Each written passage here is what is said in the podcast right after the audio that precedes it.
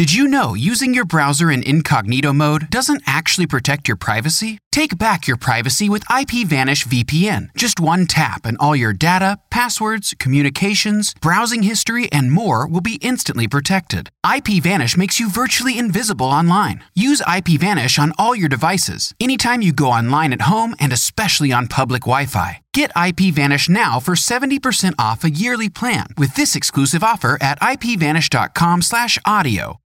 When you need mealtime inspiration, it's worth shopping Kroger, where you'll find over 30,000 mouthwatering choices that excite your inner foodie. And no matter what tasty choice you make, you'll enjoy our everyday low prices, plus extra ways to save, like digital coupons worth over $600 each week. You can also save up to $1 off per gallon at the pump with fuel points. More savings and more inspiring flavors make shopping Kroger worth it every time. Kroger, fresh for everyone. Fuel restrictions apply.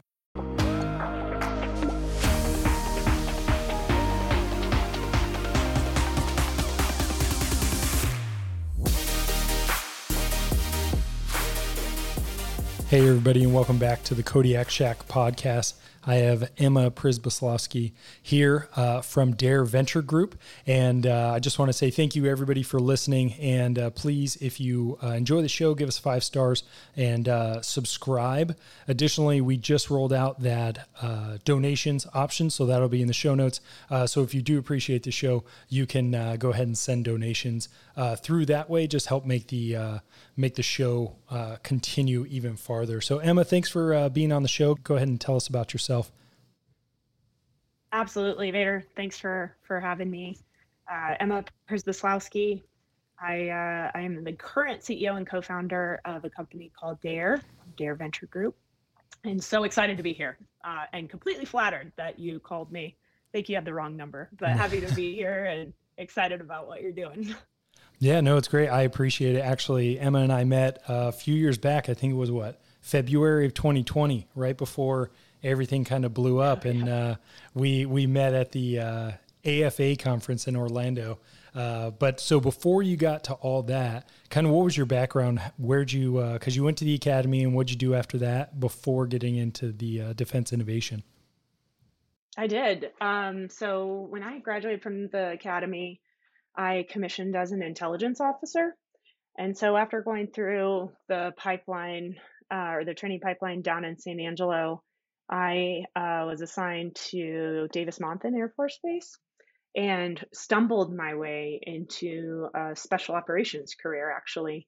So I was an intelligence analyst and then operator on the soft side of the house, working primarily with the Army and the Navy. Well, that's pretty sweet. So I, I don't know because again yeah, that awesome. that that world kind of gets uh, classified quick. You know, you can't really talk about it. But um, what could you talk about? Kind of what kind of intel they were working on, or where you were going, or is it a lot of that you can't get into? Oh, absolutely. Uh, I can I can certainly get into it. So I was fortunate enough to really start out focusing on the Southcom AOR, so south of of the United States, right? Mexico on down, um, was really, although not officially in the AOR, part of the counter drug mission that I was a part of. So I was an all source analyst that was primarily focused on that problem set, um, which was fascinating, right? Because at the time, this was 2011 to 2014. Um, there was a lot going on in the Middle East and Southcom in general, uh, as well as the counter drug war, I guess if you could still call it that, was definitely taking a back seat to a lot of those operations. And fortunately enough, I was able to stumble into a special operations role where I got to parlay that counter drug all source intelligence work into that mission space, which opened up a ton of doors in terms of um, you know unique and interesting opportunities uh, within that AOR. So I got to live in Honduras for almost a year, uh, really focused on finding those centers of gravity for the cocaine business that was moving largely um, drugs, humans, um, and and other nefarious things through the different uh, drug trafficking lanes up through Central America. So they would come up from Colombia and make their way through Honduras as a major stopping point before heading up to the United States. And we were trying to track that down and thwart those efforts uh, in any way possible. In fact, um, actually, it's kind of a funny story. That was not a counterterrorism fight, right? So your authorities looked a lot different than they did, you know, fast forwarding over to my time in the Middle East. And uh, we would go out and find airstrips out in the middle of nowhere in Honduras. And there wasn't a whole lot that we could do about the air traffic that was coming in from Colombia on unmarked aircraft and bringing bringing um, those drugs or people up through that route. And so what we started doing was blowing up the airstrips so that they couldn't use them. And we'd put smiley faces and, and smiley faces and explosives on the on the runways and blow the runways so that they'd be rendered useless. And we would take imagery the next day of an airplane landing right next to it. so it was kind of a different deal. Um, and I would say it was very interesting because it was all about the information that we could have and at our fingertips um, and parlay that into policy and how the United States was shaping its policy towards uh, those Central American countries. So it, was, it, ended up being a much more strategic job than I was certainly qualified for. Um, and I got to learn a lot about uh, not counterterrorism, which was really interesting.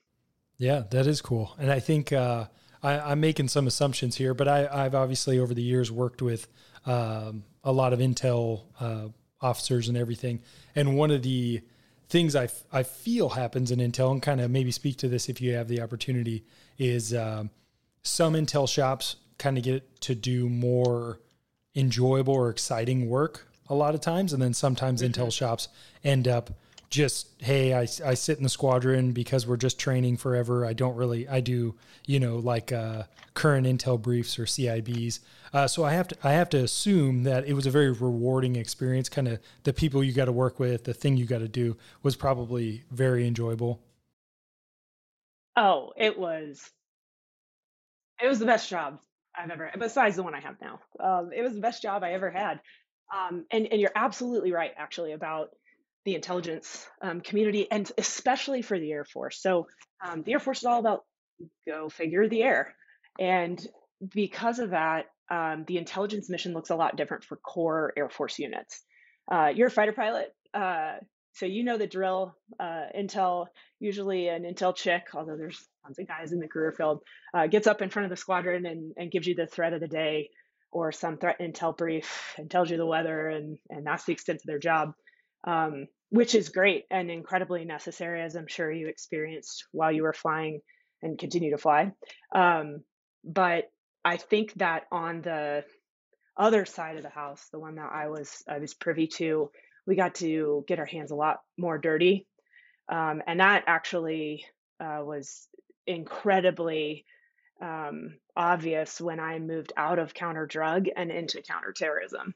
So after leaving the counter drug mission, I became part of the soft, the proper soft community, um, and was working under AFSOC, but attached to a lot of tier one and tier two units out there, um, working very niche problem sets from a targeting standpoint in um, places like Africa, Yemen, um, uh, obviously Iraq when we went back in there, as well as Afghanistan, and that opened my eyes up um, to really what what an intel um, operator, intel officer had the ability to go do, and that's not common in the Air Force. Um, unfortunately, because I think that it's a great career field to go cut your teeth and learn some incredible skills that I've now been able to parlay into amazing things that we get to work on every day. Um, so yeah, I mean, I I think that my experience was completely different than a lot of other people's, and I wouldn't change it for anything. It was the time of my life. Uh, I was younger, my knees hurt less, and I could do a lot more, get around a lot easier, and didn't need as much sleep as I do now. So it uh it was an incredible opportunity to serve and i'm so thankful i got i got it every single day i'm thankful for it yeah that's awesome i think you know you're young and you're dumb and you don't really know what's out there and what what's going on and so I was, you know, got into pilot training and was like, I want to fly fighters because I can't think of anything, you know, more fun to do in an airplane than fly a fighter. And then you hear about great job. Yeah, and I love it. I mean, I still do it obviously, but you hear about all these other things that are so much more impactful. You hear about, you know, there's, you know, U28s and other platforms that don't inherently seem as like sexy of an airplane but then you you see the people they get in, interact with and they're working with tier 1 people and then you meet those people and you're like these people are just amazingly exceptional cuz they're they're intelligent, they're driven, and they're they're freaks of nature because they're physically just able to do things that I can only imagine. And you're like, yeah, okay, like flying fighters is cool, but you're like an F-16 in the stack with, you know, MQ-9s, AC-130s, pretty much everyone else is prioritized over an F16 because they're like, hey, you don't you don't fit in our tier one game plan because we're kind of not the big boom kind of thing. We're looking for almost anything else. Uh, so yeah, so I mean, I was I was lucky to at least just be in the stack and kind of watch these things happen and just watch exceptional exceptional people do exceptional things. Uh, so I can only imagine kind of getting to work for them and and kind of feeling that you can do the the work you do does good for those people. So that's that's great. So uh, so yeah, after, and you know. Oh. To, just to add on to that, oh, yeah. sorry, Vader. Um, Very good. The one thing that stood out the most um, to me in my experience that um, I am sad for those that don't get to go down the same path because it's one of those skill sets I mentioned earlier that you just get in that community is um, there's a level of competency, obviously, and that's the same in, in your community, certainly. Um, there's a level of competency that's just table stakes, right, for being for being there. Yep.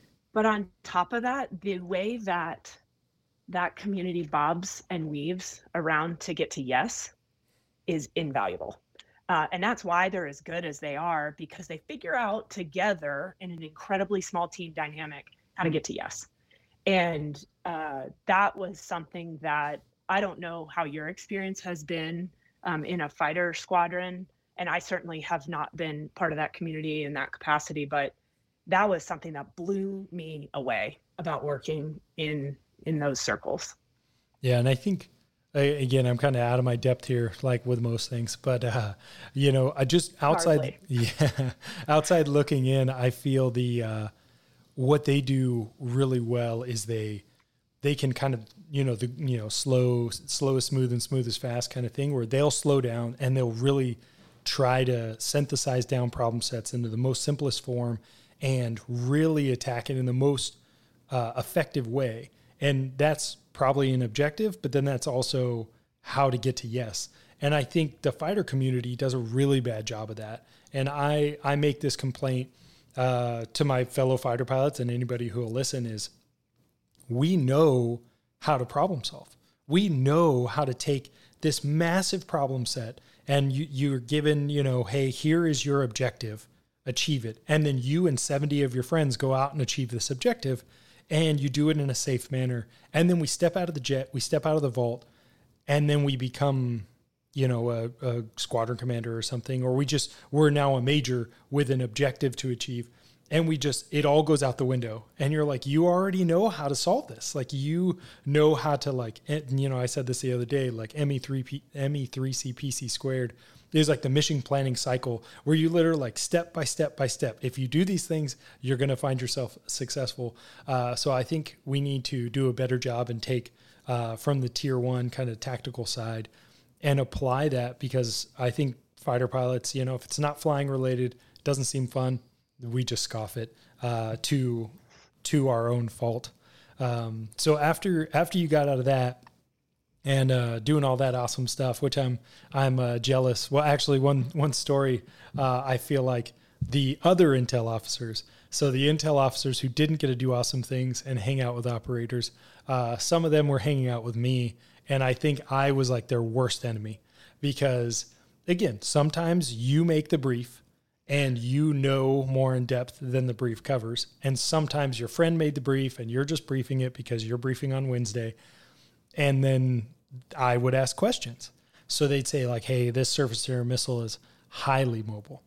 Well, I'm like, well, what does that mean though? Like, what are you telling me? Is that like seconds? Is that minutes? Is that half an hour? And so they'd be like, I don't know, dude. Like, you know, and uh, so I feel like they probably hated like seeing me in the. No, they did. Yeah, they were like, this guy just. They go did. They're like, if Vader asked me one more question, I swear to God. Oh, I guarantee, I guarantee it. There, you know, hopefully, if we have enough listener base, there'll be an Intel person that emails you, and they're gonna be like, "Oh man, you are exactly right." Because, because again, like I wasn't doing it to be a jerk. I truly wanted to know because, like, my tactic is predicated off of knowing these things. Uh, so I would just ask the question. They probably were just like, "You're the worst." But okay, so shifting gears, uh, you're you're separating from the military. So how does that process go? Do you do you are you following without a shoot for a while, or like where do you end up immediately after you get out of the military, and what did that look like for you? Yeah, so um, because I got to work with amazing people and have some really cool capabilities at our fingertips to uh, do bad things to bad people, yes. um, I fell absolutely in love during that job, uh, that last job that I had in the in the Air Force, with the ability to better shape you know a warfighting space or just the the capabilities my friends could use in that space um, to lay down the effects that they want or find out the information that they want um, better. And so i was hooked on the technology industry from uh, from the second that me getting out was even a thought in my mind. I knew that i wanted to go into tech. And I was fortunate enough to go through a program called TechQual and was part of, I believe, the second cohort because this was this was a while ago, back in 2016. And uh, this this program was, I mean, changed my life. To be honest with you, I'll forever be indebted to that team selecting me for their program. And it was all about so Jim Sheriff was was the head honcho, head honcho and creator of of this program, and he had been an executive at Cisco, which is a major technology company.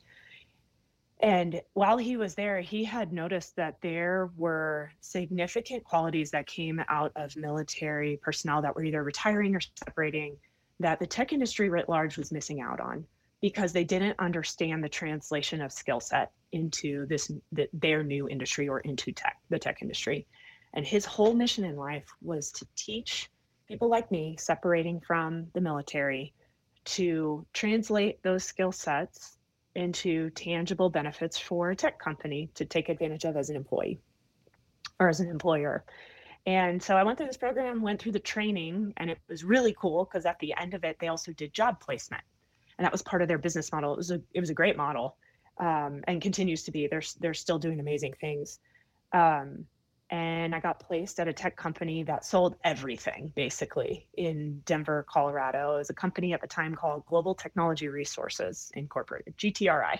Um, and they, man, God bless them, they rolled the dice on me for sure, not knowing what they were going to get, um, but being believers in the in the program. And at the time, uh, some of their leadership had been former uh, military themselves, so that always helps. Yeah. And they hired me and I moved back to Denver and started learning what the heck technology was.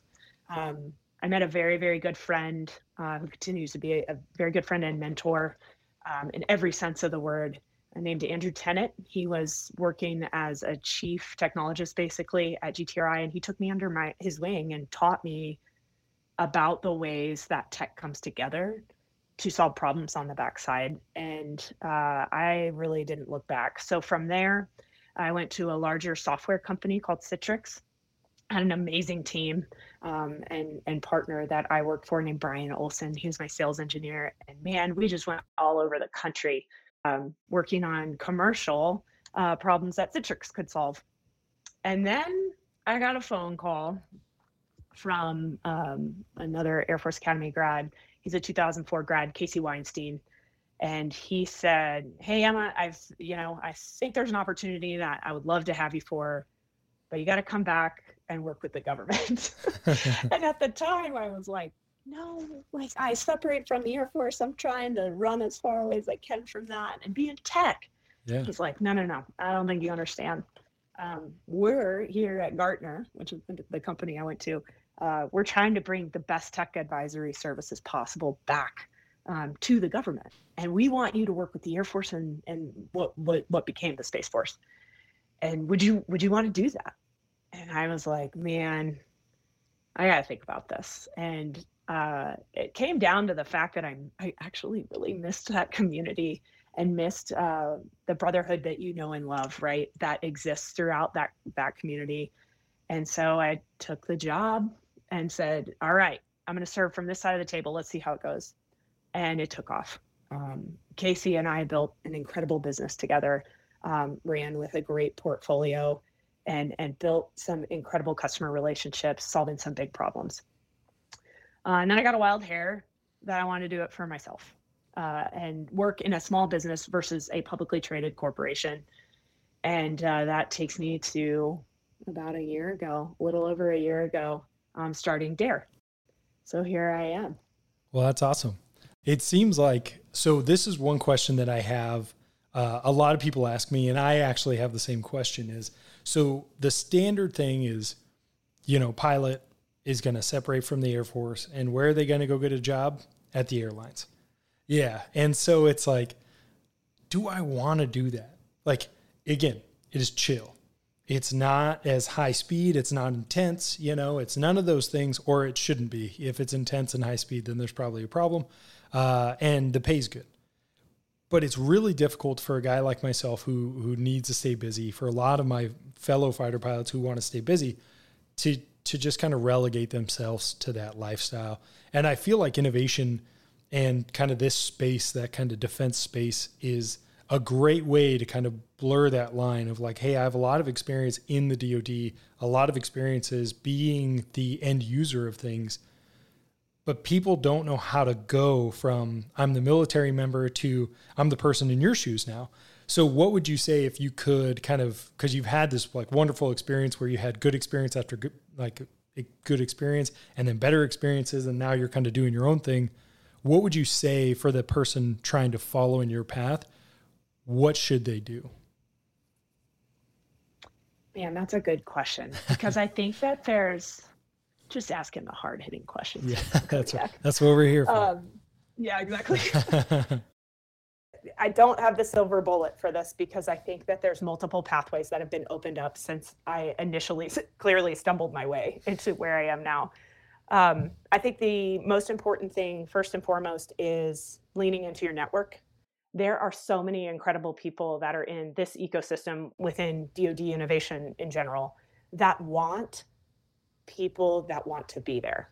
And they, we, I mean, as a country, cannot afford to bleed the mission knowledge and expertise um, from people that are getting out and leave the community altogether. Um, and so there is such an incredible need and want to insulate those people and their knowledge back into the ecosystem in whatever capacity.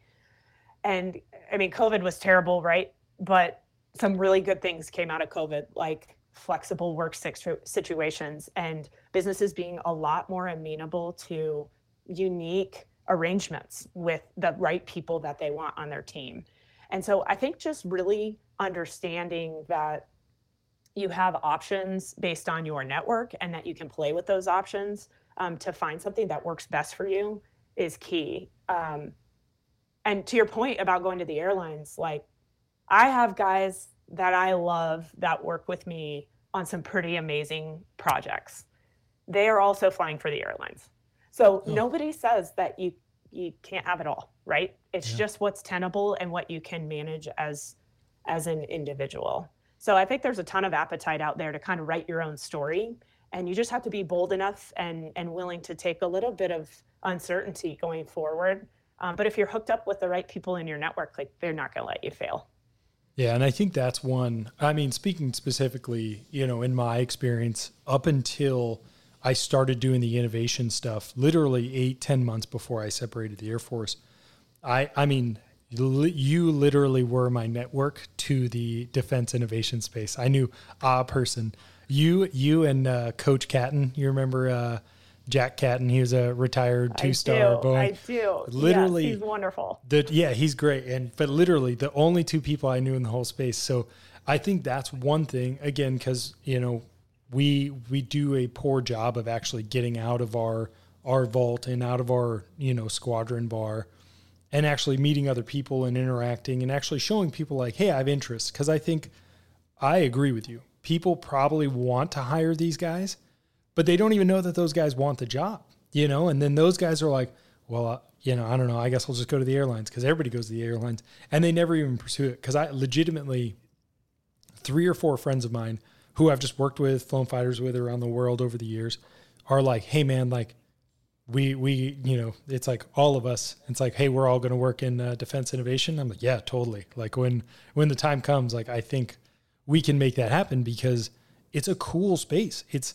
it's exciting to work on stuff and just like you said like having the ability to do things having our hard work benefit those that are still doing the job that's that's the best thing i could do you know i've talked about my limited experience with uh, innovation at Holloman, and I saw almost none of it. But what I did find out is people will text me and say, "Hey, that's pretty cool," or you know, find out a company that I was working with got funding and they're rolling some of the programs out, and that's cool. Like that, that was the thing. So I think there's definitely for all the innovation companies, all the companies in the space, there are a ton of people who are wildly good at their job and just learning new things. I mean, there's if there's one thing that, you know, being a pilot and specifically fighter pilot requires you to do is constantly learn. And if you're not, you're not going to be a good pilot, so you're probably not going to do it for a long time. But those, uh, you know, your weapons officers, your test pilots, your your fighter pilots who take it seriously, like that's they're going to be good because they just keep trying and they don't get intimidated easily by, you know, big challenges. I think a lot of it's you you don't know what you don't know. And so, I mean, as a pilot, you live, and I, I mean, you know this obviously. You, you're uh, married to one, so, but uh, you live your life. You find out your next week's schedule on Thursday afternoon, the week prior. So you're like, oh, what am I doing Wednesday? I don't know. It's not 5 p.m. on Thursday yet, and uh, so you're like, that's that's crazy. Uh, and you know, talking to so many people who've who've moved on to different professions, they just say like, you don't even know how different life can be on the other side because uh, you're just so used to this like extreme end of the whip that you just live on for at least a decade. You know. Totally, and um, you make a really good point about um, the want wanting to learn and I think that anyone that is in, interested remotely in going into innovation in general, but certainly for DoD, has to have that hunger um, because things change, although not as rapidly, you know, as they do on the commercial side. But it's an incredibly dynamic environment and ecosystem, and nobody has the answer to everything and the hunger to learn more about those different things and then connect with the right people that are experts in those areas is what drives success within within this ecosystem yeah and i think that's i i wouldn't say it's a, a certainty you know you you hire a military member it's not a guarantee that they're going to be a complete touchdown uh, but some of the people that are that are wanting to get into the space they are. They're hungry, they're driven, they're dedicated, they're motivated. They're these tier one type people. They just happen to fly fighters instead of do tier one stuff. And uh, and yeah, like I, you know, not that my word means anything in the innovation space, but if someone said like, should we hire this guy? I'd say in a heartbeat. I'd hire him to do any job that I could think of because he's better than me at everything and in every way. So it's like, why wouldn't I want him to get that job? So yeah, I I hope if if there are opportunities out there for like the the military transition that you experienced or if there's other ones i hope i find out about them you know if not for me but for my bros uh, because that's i think that'd be great and there could be a ton whether it's a part-time gig because they do go to the airlines or it's their full-time job like there's a ton of talent that that gets lost like you said previously the the tech sector didn't even understand the utility that could come from military members. Uh, but hopefully they're learning that more, and hopefully there's some some opportunities created, uh, maybe from this podcast. Who knows? The uh, gosh, I hope so. We we love having former operators like yourself coming back and and wanting to be a part of it in any way. And um, like I said, I think you can kind of write your own script nowadays, uh, which is really intriguing, I think, to a lot of people. It doesn't have to be like it always has been, where you do a nine to five in an office or a traditional airline only job for a lot of you guys. But um, yeah, I think that there's just a ton of different opportunities. You just got to talk to people, and I mean, you're doing it right now, Vader. You reach out to to people to scope out what's going on, um, and that is the first step for sure. And like I said, people are really warm. I found I have found them to be really receptive in this space um, to just to reach out and like tell me what you're doing. Uh, how can I help fold you into the bigger picture? um, how where can i help you uh, it's an incredibly collaborative environment that is just starving for people like you um, and others like you that have that mission expertise for sure well that's good. And and i agree. I mean in my experience people have been amazing. Like right now one we have the ability because we're also connected via linkedin and all these different you know uh, social medias. And so the the world has has shrunken aggressively. You know if we were trying to do this in the early 2000s, it would be very difficult to kind of get the platform and get the forum to even get your name out there. And now, exactly like you said, I just send a message and I'm like, "Hey, would you would you like to do this?" And everybody's been amazing. I mean, you know, you being helpful and, and coming on the show and just being so open and saying like, "Hey, look at like these are other people who would who would want to be a part of this." That's been that's been awesome. And and you know, luckily everybody's been the same way. So like conversations that I was like, I shouldn't be in this conversation with this person. It were it's happened and, and relatively fast. So that's cool. So let's jump into uh, into so dare. So can you can you break it down? Like what exactly are you doing? Where are you guys working? Where what's your focus on uh, in dare? Yeah. So gosh. Um, there's a real so as you step back and you take a look at DoD innovation, there's kind of this crossroads that um, I found myself at in terms of reflecting on the problem and trying to understand what is the broader reason that there's the valley of death, for example, or how come it takes so long to get user input to define and give a capability that that user's ultimately going to want and employ and as I and my thesis only, right? Um, and what we came up with at, at the company is there's kind of a two front problem, and they're standing on two sides of the riverbank, if you will. So on the one side, you've got you've got the warfighter, and because of the pace of the threat environment in a lot of places, uh, their capability needs list or their wish list to Santa, if you will, continues to get longer and honestly more complex as the as you really dig into what it's going to take to remain in the position that we are as a global power which is arguably being questioned on a daily basis right just by world events and what's going on so you've got this list it's growing um, a lot of a lot of the people that are building those lists are either not users themselves or it's a user that's in perhaps a staff job for a stint. And maybe it's a guy like you, Vader, who's an F 16 pilot, and you're an incredible, you're the best F 16 pilot on the planet, like Obviously. you told me. Yeah. And, uh, and, uh, but you're not a data scientist. You don't have a degree in artificial intelligence practices or know, you know, the ins and outs of machine learning or quantum computing. Um, and unfortunately, some of the things that you're asking for from a capability standpoint include some of those concepts. And how the heck are you going to solve for that? Um, you know the mission really well and you know exactly what you want to do with it. But there's something to be desired probably in terms of knowing what's the right move to build what it is that I'm looking for. And now on the flip side of the, the riverbank, on the other side of that, you've got you've got the angry villager. They're not angry, but you got all these villagers with, you know, their pitchforks and they got their torches and they're amassing and those represent really all of the tech companies that are popping up. I mean, there's a new innovative tech company every single day.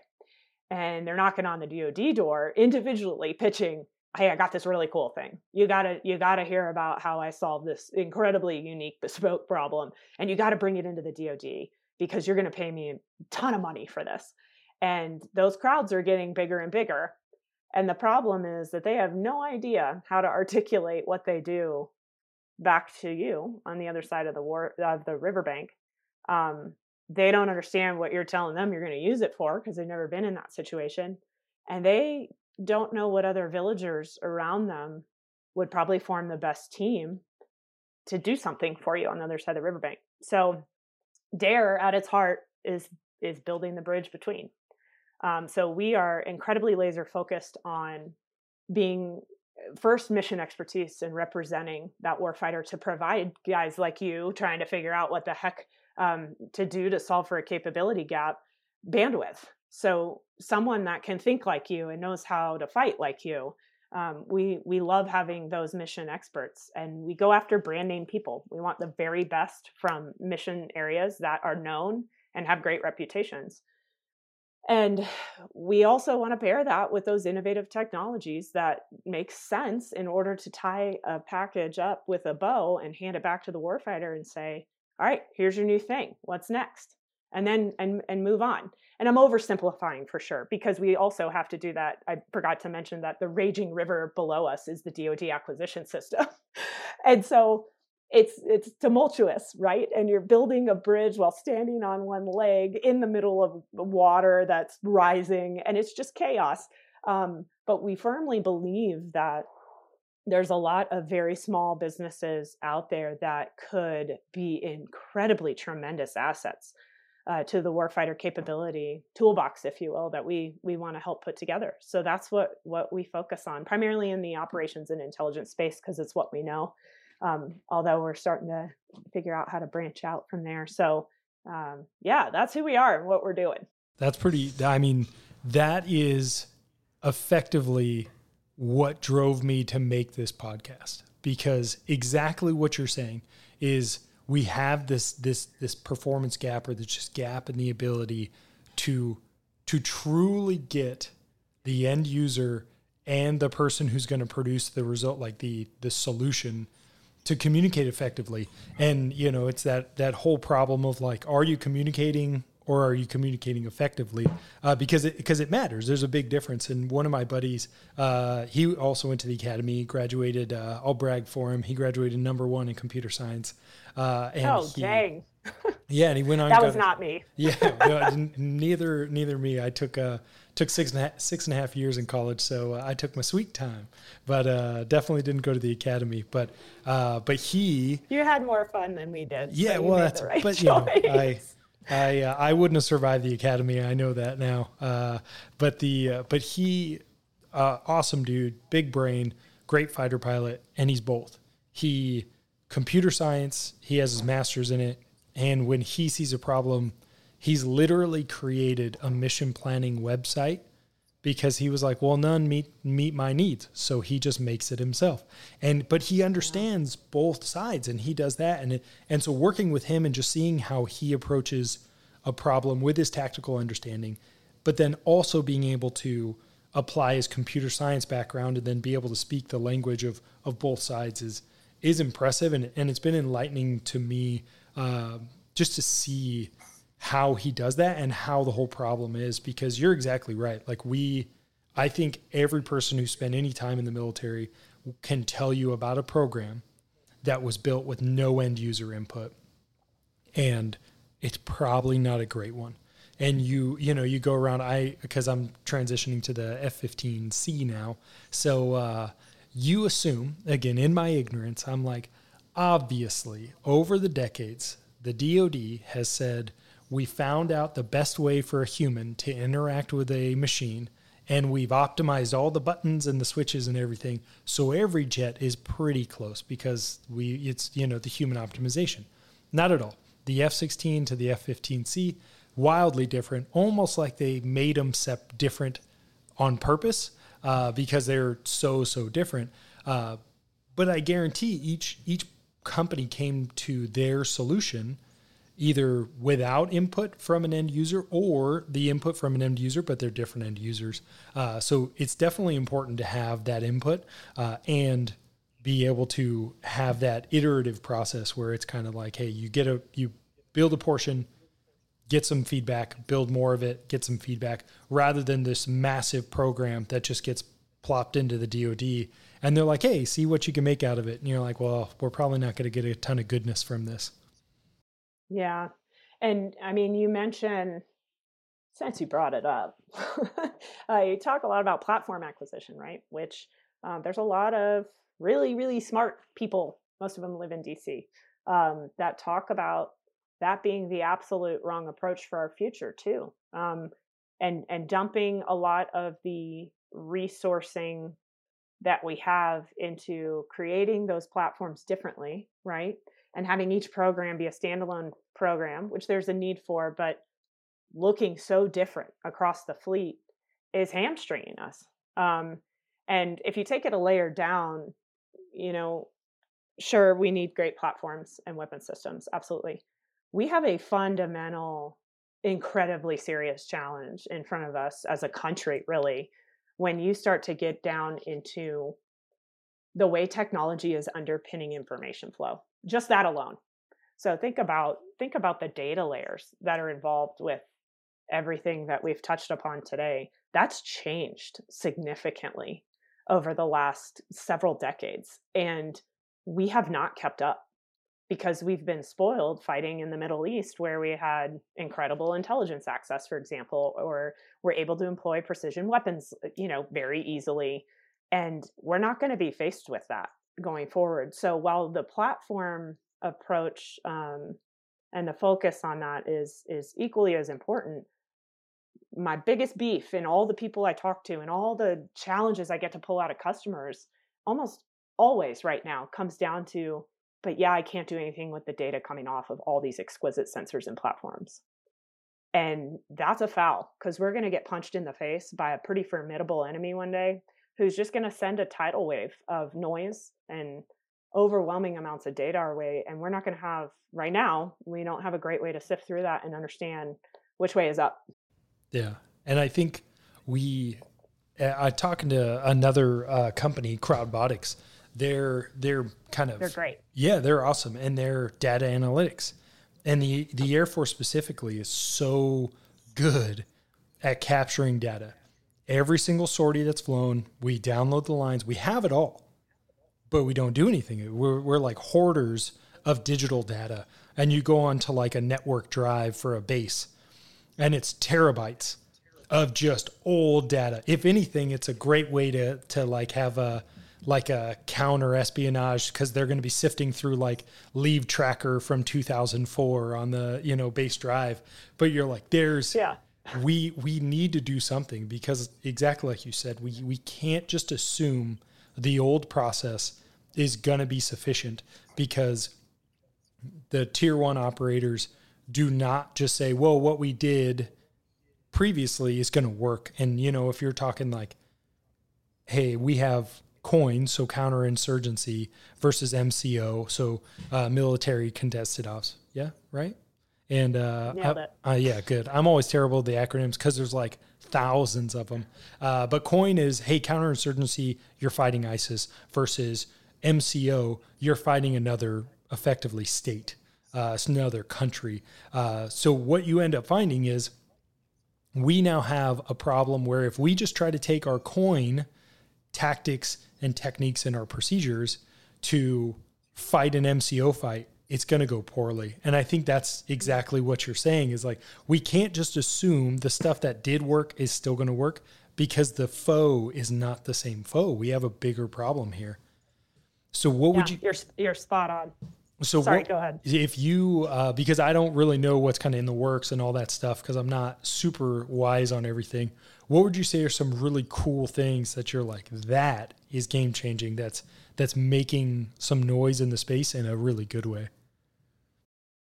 Oh gosh, it's hard to nail. Um, it's hard to nail that down. Um, the things that I find most interesting because I'm an Intel nerd is anything that would help condense the time from sensor to shooter.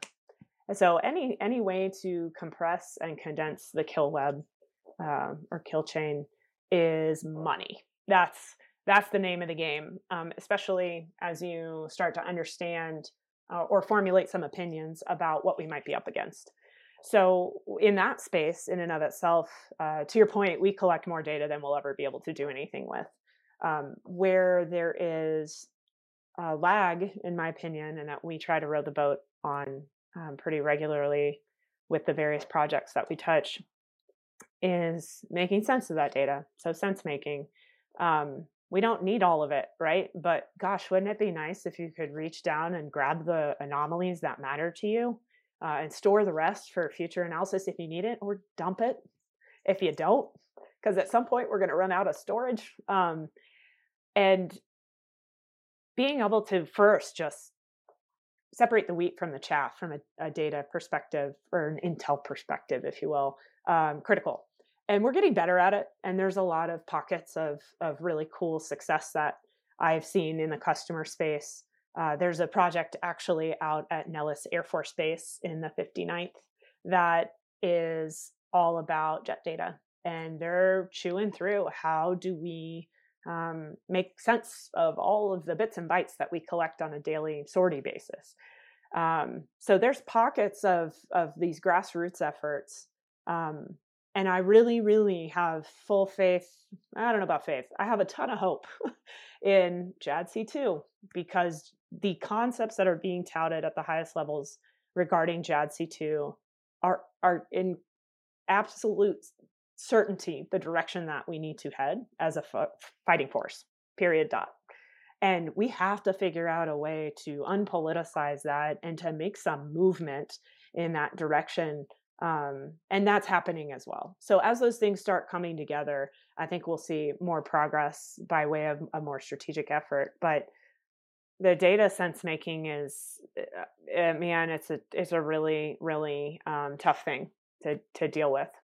I think one uh, one thing term you used, which I think is is good, and I think it's a good way to approach a tactical problem, is the uh, the kill web instead of the kill chain or the mosaic of information, because they yeah we've kind of changed our perspective because it used to be this very linear progression of get information for a target and then li- in a linear way provide that to the end operator who's going to execute the order.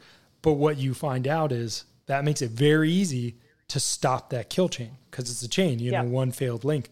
But now if you have a web or a mosaic, you remove one piece and it is still very much viable. And that's like uh, I don't I don't think I know 100% the JADC2, but that's just more the overarching control, like command and control. Is that accurate? Yeah, and there's there's gosh so many lines of effort that would fall under joint all domain command and control is the official title um, but most specifically uh, what i find interesting is the progress that is being made um, in that data domain in terms of moving from collect to secure transport to somebody that needs to see it or to a shooter as quickly as possible um, it's it's just it'll make or break us in in my opinion um, and I, I would tell you unfortunately so the flip side of that and the challenges that are really hindering i think a lot of progress there is um, just the ability to bring projects on fast enough um, there's a lot of legacy systems we can't just scrap and build from the ground up to make it work perfectly within a, a construct that best suits the kill web we have to be able to utilize legacy systems and integrate new technologies on top of them. And man, the policy hurdles that are in place for that.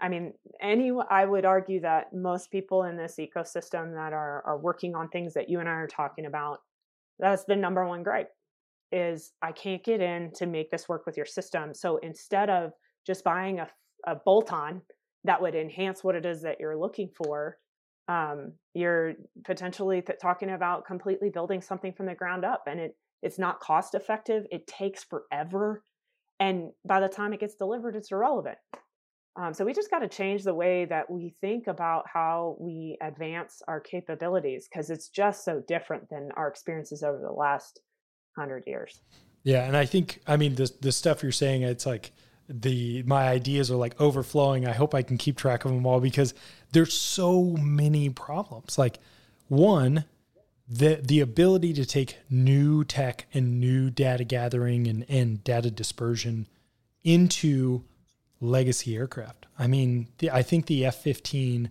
uh, recently. I, would say, well, I'll say today, I think, but you know, I guess you know, recording and then when I put this out. But uh, the reality is, the F-15 just hit its 50 year anniversary.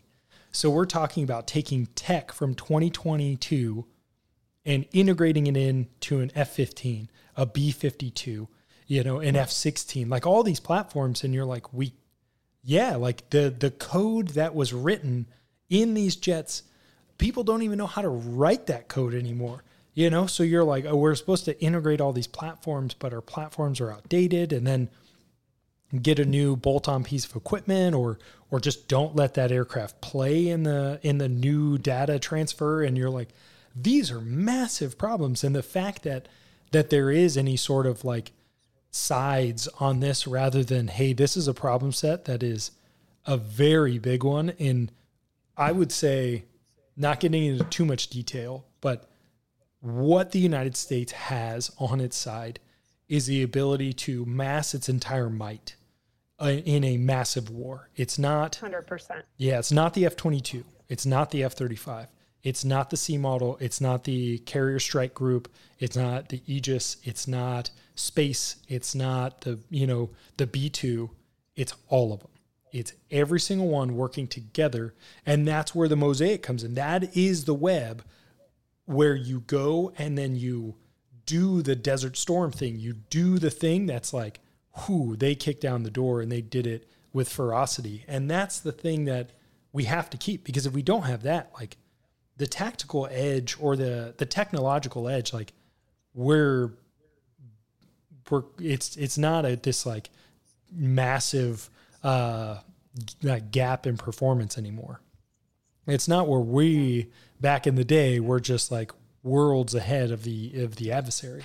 So the fact that we're going to be near near it's, it's always tough at this point, you know, but the uh, to kind of say the right words and not get yourself in trouble. But the yeah, uh, exactly. yeah, but it's it's having an adversary that is very formidable, and you're not gonna you're not gonna just be able to have a bad day and it work out.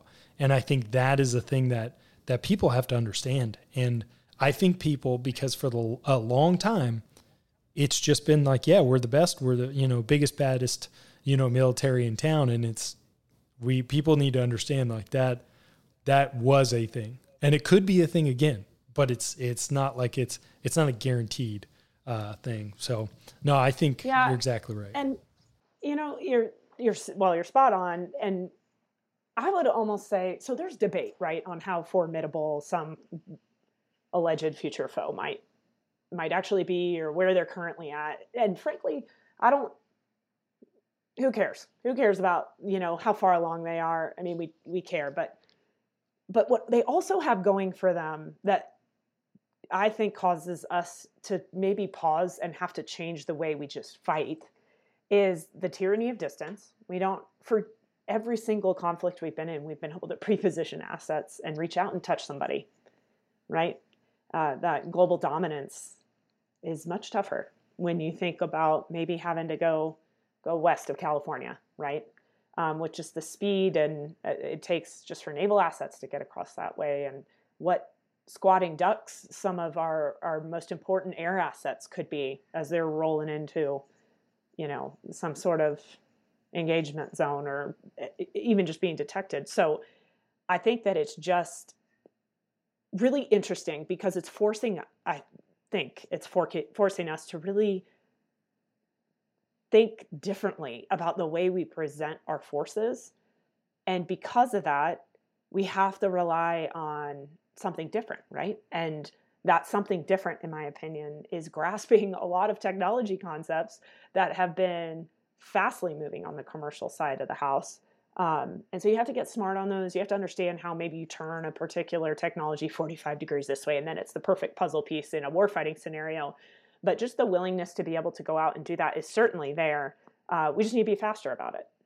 Yeah, I agree. And I think, you know, it's funny because we almost have, we've had too much of a luxury of we've had the information we want we can we can kind of manage the space. We have had uncontested airspace. But you think back to World War II, where it was literally like, hey, here's a picture of the thing you're supposed to hit. go out, come back, tell me if you hit it. And that was it, you know, and then they'd come back and be like, ah, I missed. And then the, you know, the next day they do it all over again. And and now we just real time data and understanding everything.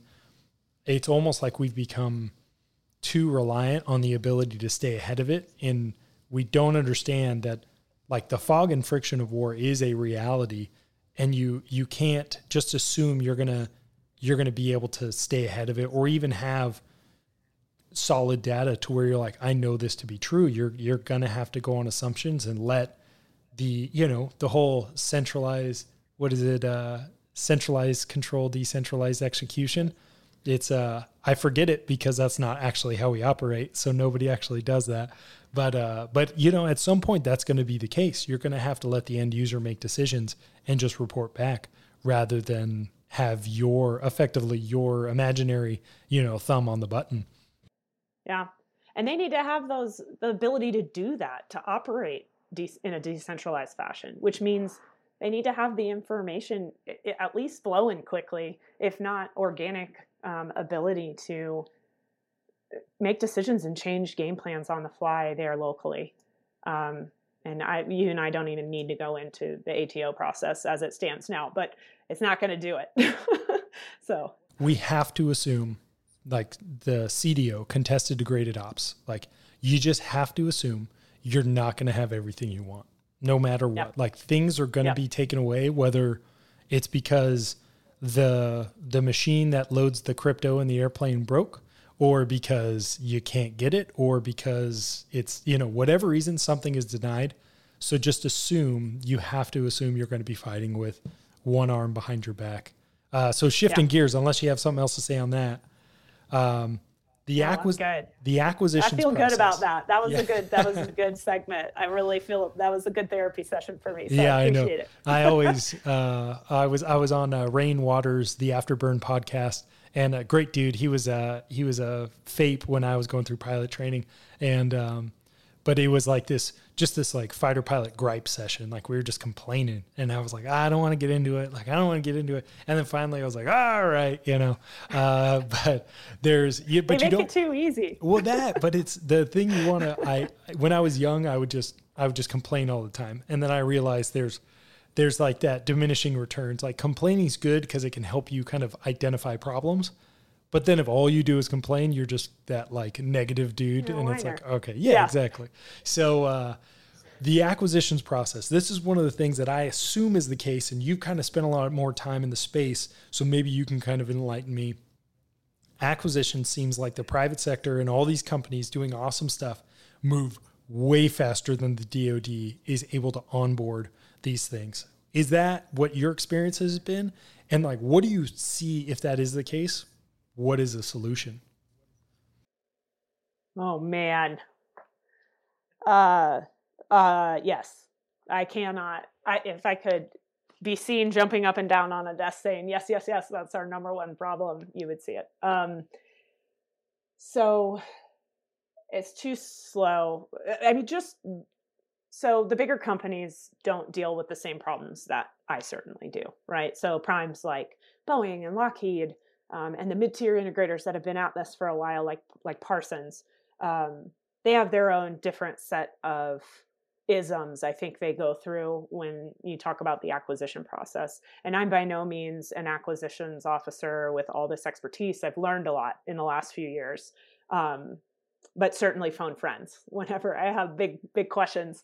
Um, so if we just take a step back and, and look at this from my purview, which is starting a small business in the defense space, the well, for, for, for starters, I can't do business directly with the government. So my customer can't reach out and touch me immediately. Um, I have to be incredibly savvy in terms of finding other transaction authorities. That's a way they can get directly to me if they're willing to do it. Um, I can put in I can't even tell you how many man hours into writing SBIR um, con- contract proposals that are released, what, three times a year by the Air Force, calling for innovative topics and companies that think they can solve problems. The P win on that, pretty low. Um, unless you have one written, you know, that's for you and you're kind of being shepherded. So uh, I'm fortunate that I know this space really, really well and have been able to maneuver accordingly um, and have incredible friends that I call and say, help, I don't know what I'm doing. And they're always amazing. Back to that um, ecosystem friendliness. Uh, but for someone that is a tech company that has like a really cool niche something product um, that has nothing to do with the DoD, but identifies a way that they could help the warfighter, there's they the barriers to entry are enormous.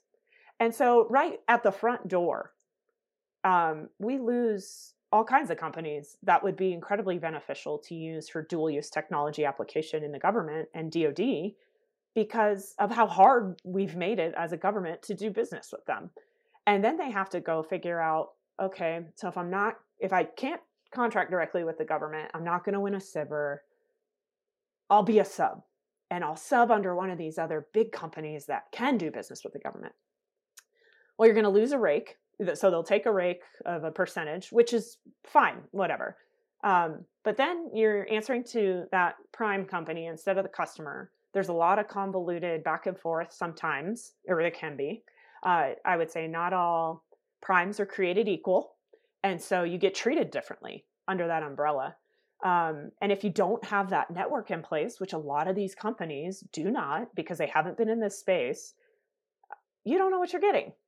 And you could work for a company that's stealing your IP. I mean, there's just so many scenarios that are like any I and I say this I say this tongue in cheek a little bit because I need these people to want to do business with the government for us to be successful. But I'm anyone that asks me, like, hey, should I do this?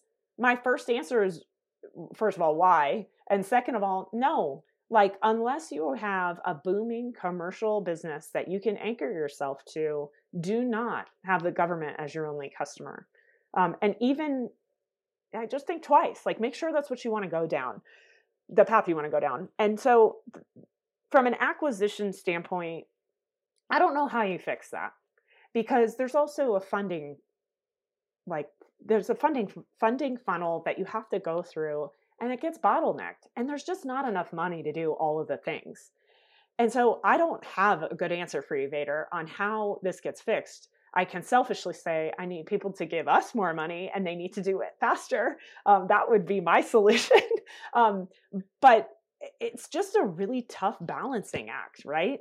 Um, and you mentioned earlier about users not necessarily getting involved in the requirements process early enough and that is also a factor. So you end up building things that don't even get used and that's wasteful and it's just kind of a circus sometimes to deal with. Um, and just as a side note like the one thing i tell anyone that's thinking about coming back into this is like and someone told me this so i'm totally pilfering it and passing it on you have to be willing to be persistent and this is a long game um, being successful in this space takes a long time and it takes a ton of headache from banging your head on a wall. Um, and all of it seems to come down to a lot of acquisition bottlenecking in my in my experience. And I think that was that was one of the things that I so I envisioned again as being a fighter pilot, you assume you you can figure out the solution, but you probably can't. You'll just get, you know, hopefully close. Uh, but I was like, oh yeah, the the problem is we have all these big primes, you know, that's where these contracts go, and then it's not that big of a deal, you know, when they get a SBIR style funding, they're like, that's that's small compared to the money we kind of look for, uh, so it's not that big of a deal. So maybe the product you get's good, maybe it's not, but you know, I mean, we have we have simulators that are busted that you have. It's assumed, hey, if I'm going to go fly the sim, there's no attrition. You know, like the sims are going to work because they're the sims. Uh, right. But now we have like, oh, it's like 10 to 20% that the sims break. So you have maintenance not effective in your sim, which is kind of crazy. But then uh, we have this problem where these are the primes. And then I was like, ah, SBIRs, that's like the the frontier where you don't have to worry about the the primes being involved because they have their moats. And then you find out that there's it's just effectively a different moat or a different barrier to entry. And you're like wait so there's there's always a barrier to entry. So if it's one person off the street with an amazing tech that could solve the problem odds are we're not going to see it. And uh, and you're like, man, that's that's unfortunate because again, like my buddy Tron, he literally just makes his own solutions because he's like, oh, that's a problem, I'll fix it. And I talked to another guy who was like, yeah, I pursued a SBIR, I had this this thing that would do it, and every, everybody I showed thought it was awesome, but I just didn't know the ins and outs of like exactly how to you know cross the t's and dot the i's so i didn't get awarded. And you're like that's again i get it. There has to be a process. And if you don't know the process, like maybe that that is a good barrier, but you would hope that there's there's some, you know, it's like the the art more than the science of the whole thing of where you're like that is that is a game changer. We need that. Yeah, and just you know, I would be doing a lot of my friends and people that are doing incredible things in this in this arena a disservice if I didn't say that there are there are people out there who are doing who are making that happen right and they're getting really creative um, for that company that you know maybe didn't win a SBIR there are incredibly awesome people on the government side that recognize that and want to help and have done alternate type methods of bringing those companies on when it really is a need that the process kind of fails um, and and the other aside that i would just make is so you win a SBIR, then what? You know, like that's a separate pot of money.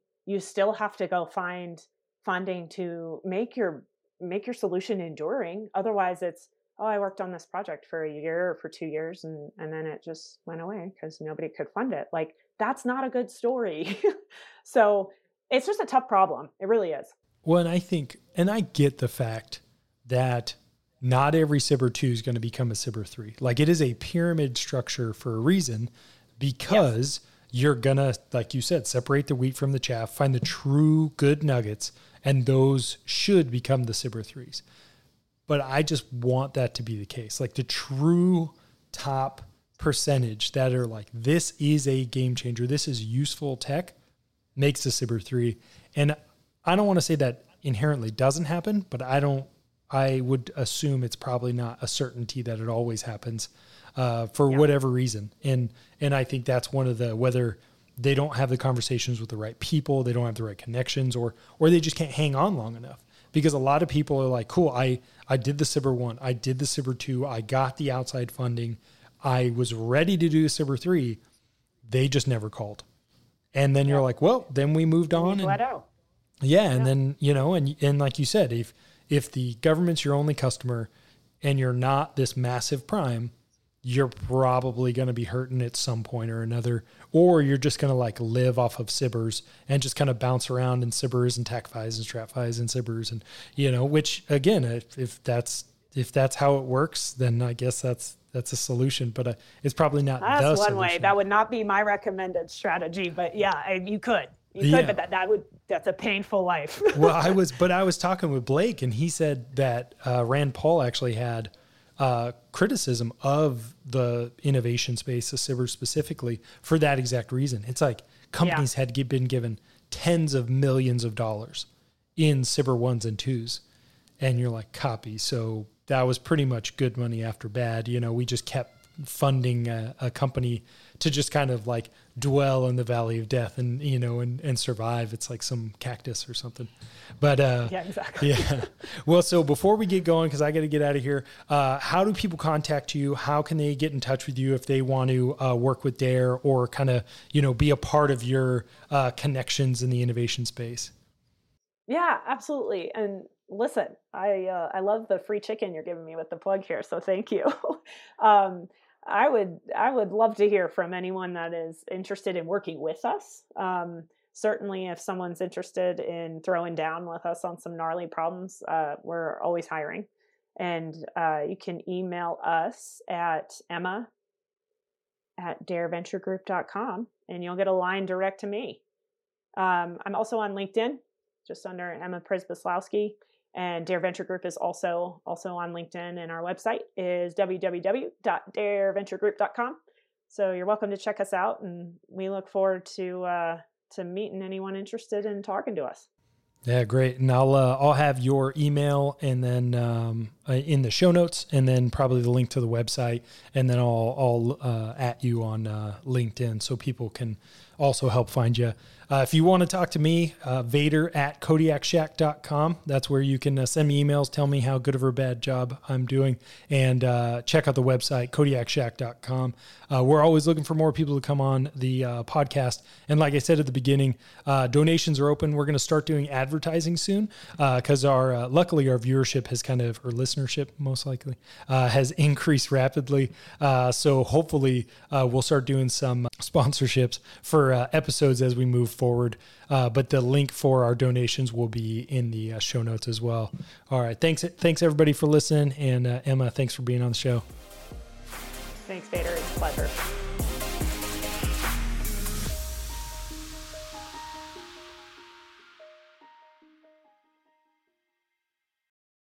When you need mealtime inspiration, it's worth shopping Kroger, where you'll find over 30,000 mouthwatering choices that excite your inner foodie. And no matter what tasty choice you make, you'll enjoy our everyday low prices, plus extra ways to save, like digital coupons worth over $600 each week. You can also save up to $1 off per gallon at the pump with fuel points. More savings and more inspiring flavors make shopping Kroger worth it every time. Kroger, fresh for everyone. Fuel restrictions apply.